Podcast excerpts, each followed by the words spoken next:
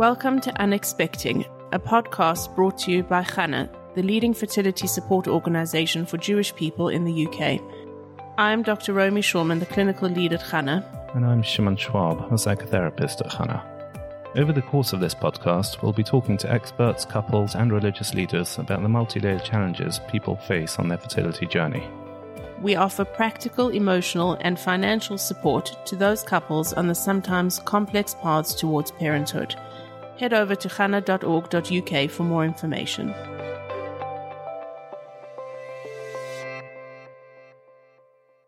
Hello, and welcome back to Unexpecting. This episode is about baby loss and is part of Chana's contribution to the ongoing baby loss awareness campaign, which has been running for 20 years now. In this episode, Veronique is joined by Julie Stewart and Gemma Gluckman, both of whom are bereavement midwives, and Roxy Blumgart, who's one of Chana's support work staff. Hello, my name is Dr. Veronique Berman, and I am the scientific advisor at Chana. And it gives me great pleasure to present to you today the next in our series of Unexpecting podcasts. Today's um, presentation is actually the first of a two part presentation to coincide with Baby Loss Awareness Week. And um, I have the pleasure of being joined today by two bereavement midwives and one of our Chana support workers. Uh, so without further ado, I'd like to introduce you to Julie Stewart and Gemma Gluckman, as well as Roxy Blumgart. And I'm going to ask each of you just to start off by introducing yourselves. Just tell me where you work and what you do. Julie. So my name is Julie Stewart and I'm the bereavement midwife at Barnet Hospital, which is part of the Royal Free London Trust. Hi, my name's Gemma Gluckman and I'm the bereavement midwife at Royal Free, um, which is part of the Royal Free London Trust. And my name is Roxy Blumgart, and I am a Chana support worker and a counsellor. I'm an integrative counsellor, and I work for Chana and also privately. Thank you so much. So I've had the privilege of working with you both um, and some of your colleagues, specialist bereavement midwives, over the years because we at Chana support couples who unfortunately have suffered stillbirths and neonatal loss. And we have worked tirelessly to ensure that they are supported um, once they leave your care. But I'd really like to concentrate today on your care, on the care that you give to these couples, on the specific roles that you do. Um, but before we go to that, I thought it might be helpful for our listeners to have an idea of what are your roles? How did you start out? Maybe Julie, you'd like to let us know how did you start out? How did this come about? So I was a nurse for 20 years because back in the olden days, where I came from, you had to be a nurse before you were a midwife, and I also wanted to be a nurse anyway. Um, I had um, my children, and when they were old enough, I decided to actually do an additional course to enable myself to become a midwife, something I'd always wanted to do and felt the time was right. I was a labour ward midwife for many years, um, but I knew from the moment I started that I wanted to be a bereavement midwife. But I also knew that I wanted to consolidate my learning after qualifying and become confident as a practitioner.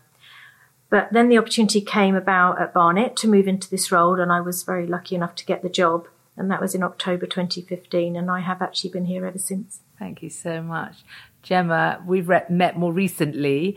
Um, do you want to tell us how you came to, to do what you're doing now? Yeah, so I've been a midwife for 10 years. I'm not from the olden days. um, so I didn't have to be a nurse first. So just a regular midwife on antenatal, postnatal labour ward, um, and the day assessment unit.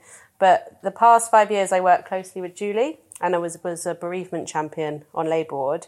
And actually, working with Julie inspired me to want to carry carry on continuing for bereaved families. And then the opportunity here at the Royal Free came up, which I was lucky to get and started at the end of March. See, you don't realise you say the olden times, but you've inspired a lot of people, and and your work inspires us at Chana because when we've met you through the work that we've done with various couples, where you've supported them at the time, and then we carry on or maybe we've met them first and then they come into your care, it brought us to realize what it is that these couples need. That obviously the clinical needs are provided by yourselves and your medical colleagues, but the emotional needs, that's where we're able to work together in collaboration. And we've also been able to develop the services at Chana that we offer, whereby we also work with the different um, the funeral um, services that the couples may need after the event.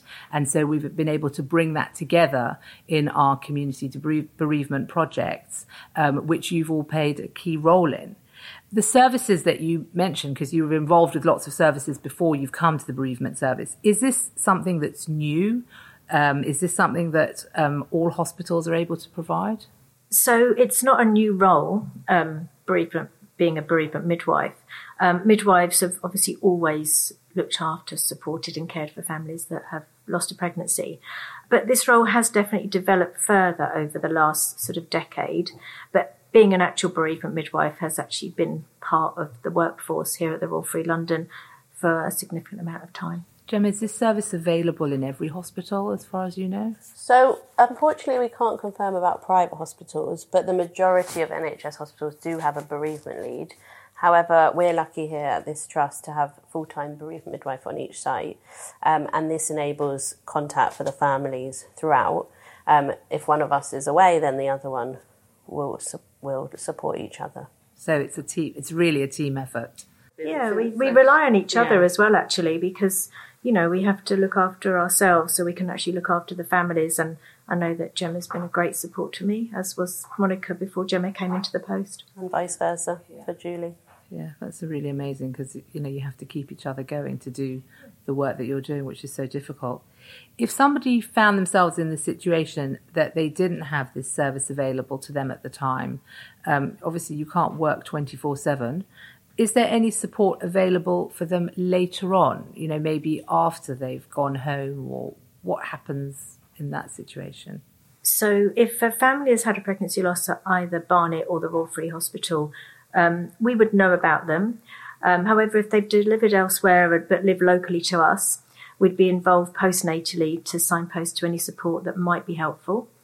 We were involved with the bereavement midwife forum, so we have contact details for the majority of the trust nationally, and we all liaise with each other to ensure continuity of support for families. So it's not just when they're here with you in the hospital or whichever hospital they might find themselves in. Um, it goes far beyond that. Obviously, the nature of your work is very difficult, and you've talked about the importance of the support that you give to each other, and I'm sure your colleagues as well within your department. Can you give um, our listeners something positive that you feel about the work, something, an aspect um, that really puts a positive side to the work as well as obviously the difficulties of dealing with loss? Um, it's a difficult question, doesn't it, to considering the situation. But I think something that does help us is that we do see these families at their most vulnerable and tragic times. And they'll often voice to us that they can't see how they'll go on. However, we then see these families at later points, you know, at the follow up appointment or even just meeting for tests. And you see them in a better place. And that's really due to the support that they've accessed. For example, you know, organizations like yourselves it's rewarding to hear positive feedback about our colleagues that have cared for them while in the hospital, um, the impact that their kindness and empathy and sensitivity has had on them. Um, they're very special, the families to us. You know, the midwives on the wards, the doctors, the lady that serves the meals, you know, they make a deep connection to all of those that they meet. Um, so actually, we're, we're very impressed with how they take care of themselves um, and obviously all of the organisations like yourselves, as we said. And also, if and when they do go on to have further pregnancies, they often get in touch with us. You know, I know a lot get in touch with Julie, and since I've started, they have. And, you know, they have that special relationship where they're excited to tell you, and, and they, you know, they want to tell you straight away, and then you you can be there to support them throughout that pregnancy as it can be difficult. Yeah, I mean that's something that we see a lot at Chana is for couples you know, you hope and pray that they will move forward from their very dark time and go forward and have their rainbow baby. That's uh, an expression that we often use. I think it's quite widely used um, for the birth after a loss.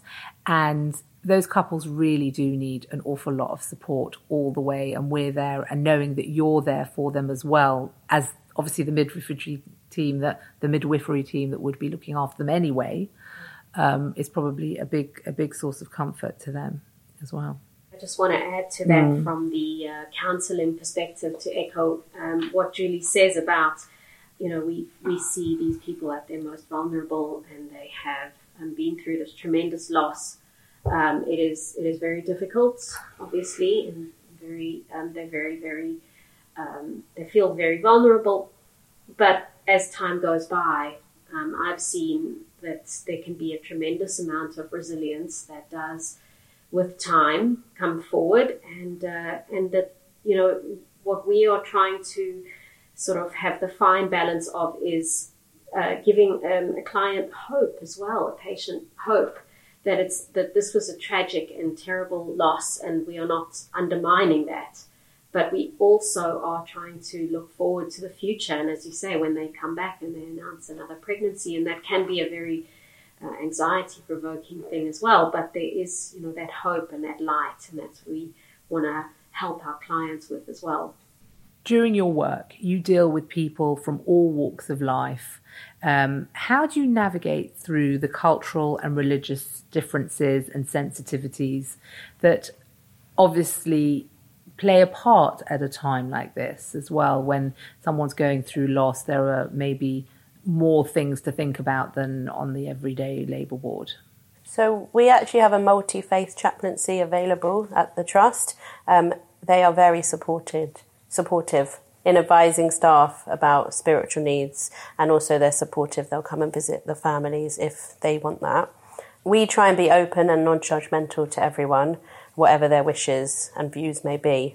Um, and we're only there to support, you know, what they need at the time and how we can comfort them. We're seeing people um, of the Jewish faith, but they're coming from all different types and avenues. Some of them are very religiously involved, and some of them are not religious at all. Um, and I think everyone has their own way of viewing this. There's no right or wrong.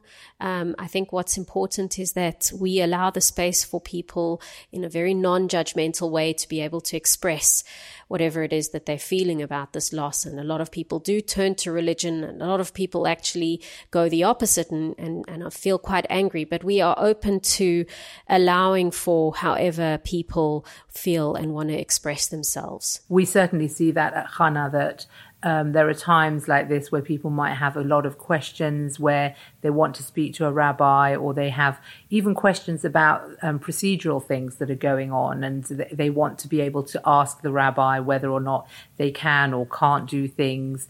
Um, most of the time, people are young and therefore haven't had first-hand experience of loss and don't even know necessarily the rituals that are related to loss. And there are quite a lot of religious rituals and, and therefore they really need a bit of information or guidance. And we have at Chana a rabbinic panel that are very happy to give that advice and information if people request it. Um, sometimes there are real questions that you yourselves will be asking the couples um, if they want to have postmortems or not, if they want to have testing or not. And for a lot of people, they're nervous or worried from the religious perspective whether or not they can do that. And that's something that we at Chana are well equipped um, to help them to give them the information that they might need so that they can get as much information as possible. Yeah, I've actually I've noticed that you know whatever however religious you are or not religious, you know there's no judgment with Chana and also our chaplaincy here, and um, me and the rabbi here have been doing quite a lot of work with the Jewish Burial Society to help with uh, Jewish families who may be not part of a synagogue to have a funeral that they want and that's really something that we we work together with um, the different burial societies within the community and um, have a listing that are, is on the departments, and we worked hard to sort of bring everyone together. And they were incredibly willing to sit around the table and compare notes and see how they can all help couples in this difficult situation. And especially for many couples, they joined a synagogue when they got married and that's it. You know, they never imagined that they would be joining a burial scheme or anything like that. They know nothing about what is needed, and that's where we will be there in the wings to help them to navigate that. And the burial societies, as you say, they have been incredibly supportive and helpful and will try and put in place whatever it is that the couple require because different families have different requirements and, and how much involvement even um, the families or the couples themselves wish to have um, with the process that the, the burial will take place no matter what, but how much they want to be part of it or not will be what's right for them. And, and we at Chana will support them through that, that process. You mentioned, which is a really lovely thing, that people will be in touch with you when they find out that they're pregnant again and they're they're hoping for that rainbow baby. Do you have any thoughts or is there anything you want to share about that that going forward stage?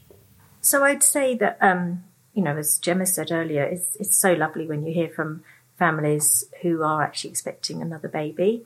We're not saying that that suddenly is going to fix anything. We recognise that it doesn't. However, it does bring a lot of joy to us as staff, but obviously also the families. Um, we don't have a specific Rainbow Baby clinic, um, but what happens is when the families get back in touch with us, we can then facilitate like the booking process, make sure they've got that continuity of care and support from the midwife, from the obstetric team.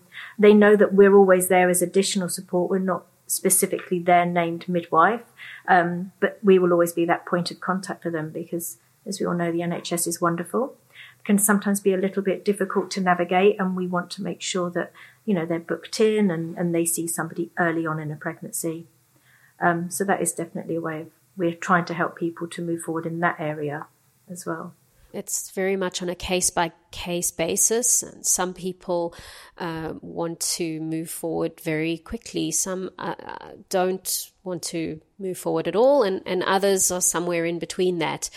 Um, and so, you know, we're, we're very sort of respectful of their process. But what I have uh, seen in my work with people who are able to eventually move forward is that we are very aware that there will always be echoes of what happened um, all throughout their pregnancy and that there might be a lot of anxiety uh, connected to the next pregnancy. So we are very much here to work with them through that as well and to really hold their hands and be very, very supportive up until the very, very moment the baby is born and even thereafter, because we recognize that that might bring, you know, a lot of emotional um, feelings, a lot of a lot of uh, unexpected feelings, um, and sometimes quite powerful feelings of loss and sadness, along with the joy, and that they can exist sort of in the same place. It's quite difficult sometimes for clients to have that, but so that's what you know. We we find that the rainbow baby is obviously very comforting, but can also trigger the loss. So we're very aware of how, you know, to work together. And I think part of why we do get so involved in Baby Loss Awareness Week is because we recognize wholeheartedly that whatever follows, and there isn't always the rainbow baby, but whatever does follow, that for the couples that have suffered a loss, that will always be with them for the rest of their lives. And our task is to help them and to support them to manage that the best that they can. But this is an important time and space for them as well. And uh, which is why we're so grateful that you're helping us to do this um, for them to have, you know, really a better understanding and, and more of an insight. We've talked about obviously the loss and, and how that impacts on the couple but I wondered if you could focus for a minute on the male partners in the couple. You know, obviously, there's no physical process that they're going through in the same way that the women who are going through this loss, but it's equal. You know, they're going through this as a team. Any thoughts about the male partners?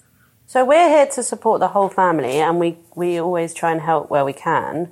Um, our women's health counselling service offers only together counselling. They can't unfortunately do it on their own.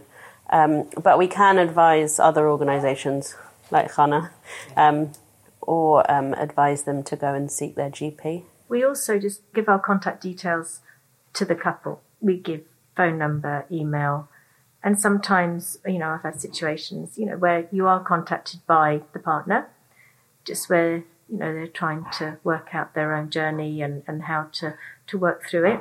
So then they'll specifically come back to us and then we can signpost them. And also, uh, many women say, you know, my husband or partner is struggling. Could you talk to them? And so then we will call them and yeah. try and have that conversation with them and encourage them to seek some additional support. Yeah, because we have male therapists as well as part of our team at Chana. And so what we find is that we have therapists that will see individuals, male or female, and then others who see couples. And uh, so, you know, it's a very important part of our offering because we recognize that for males, very often it's a lot easier to see a male therapist, and they don't always want to come as a couple because their experience of even the same process will be different. Even if they're going through the same thing, they won't necessarily go through it in the same way and um, so you know it's it's really very very important to be able to be able to offer that. And I think maybe just to add to that is also to say that um, very often um, for the partner who's uh, witnessing but not going through, um, they are there often very much expected then to support their partners, and um, there there isn't often enough support coming in for them. Um, expected to be in the let's call it quote unquote strong role, um, having not actually been through the physical delivery. Um, so I think that it's very important to let people know that there is a support for people who need support. We can be very much focused on the woman. You know, the woman is going through that that physical process of, of having her baby um, or their baby. But for us, even simple things like when we're signing some of the documentation that might need to be signed, it's important that, you know, they're both offered to sign that documentation. It's about their baby, to involve them at every single stage. Um, you know, simple things like, you know, when we give lunch, dinner to a couple, it to a lady, we also offer it to birth partners. You know, they're they're both going through this. And also to just give them time to sort of talk to you and, and listen to them because you know they've seen it on the other side if if their partner's in pain or if anything happens that actually it can be quite distressing to see that so you mentioned um, you're serving lunch dinner whatever it is we're actually sitting here in the royal free hospital in a very specific space. Now, obviously, our listeners can't see that space, but it might be helpful if you're able to describe for them what this space actually is, because it's not your office. We're actually in the hospital itself. Are you able to describe what this space is? So we have obviously we are on labour ward, um, but this room here at the Royal Free is called the Serenity Suite. It is specifically being designed to care for families that are having a loss. Um, it's been designed, you know, by getting advice from families that have had a loss, and you've got a different space where you can sit. You know, there's a sofa, there's a table where you could even just sit and have your meal, there's a television. There is obviously the clinical side of things in here that are needed. Um, but we've also tried to incorporate things like there's a pull out double bed for the couple. The sofa pulls out to a sofa bed in case they've got other family members that might want to stay and be with them throughout.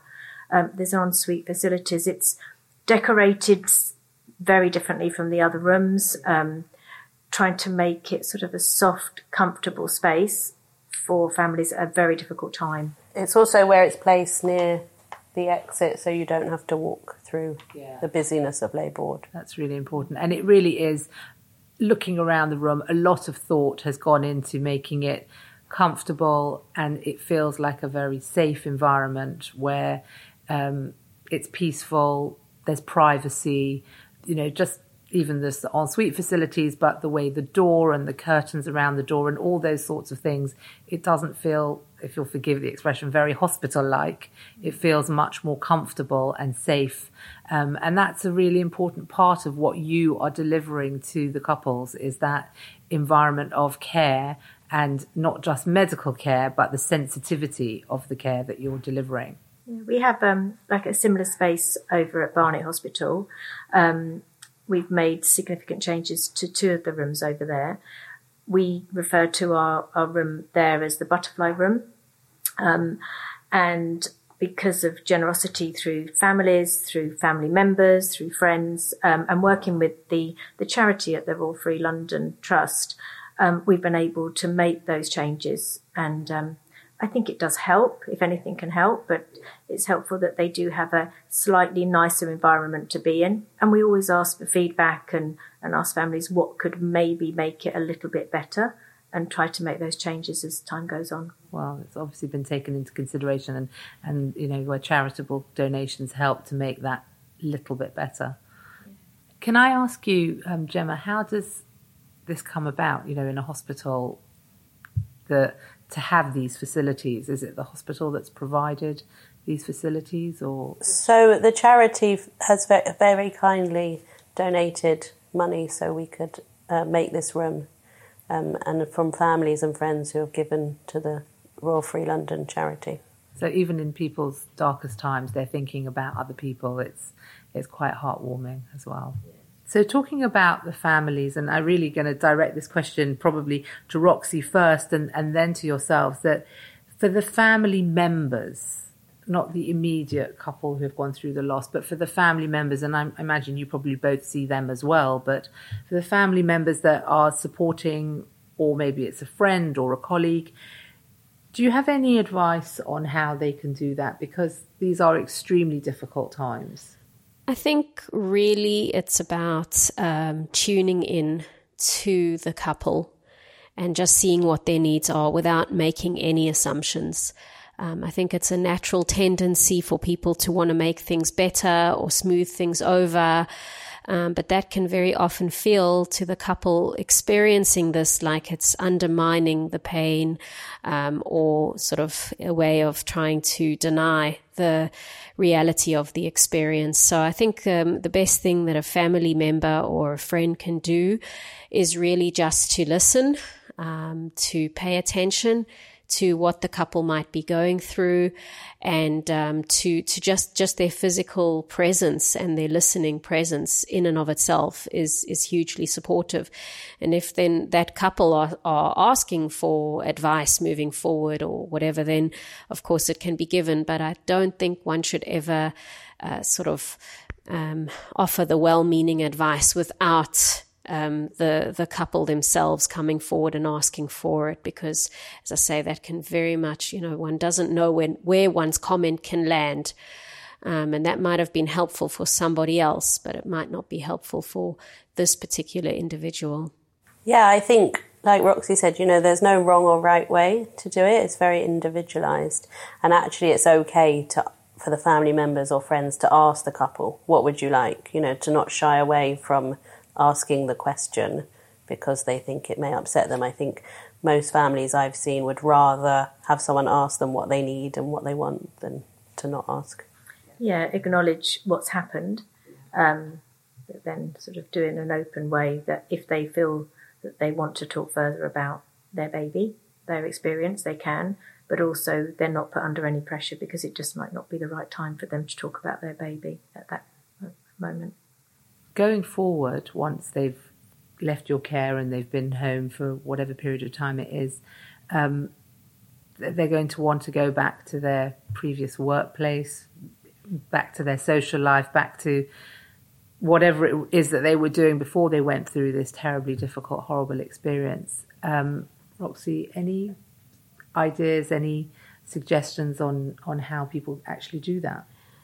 Um, from what I've seen, again, it's very individualistic, um, but I think a lot of people uh, do want to be able to re-engage with their past lives. Uh, at some point uh, they want to go back to work.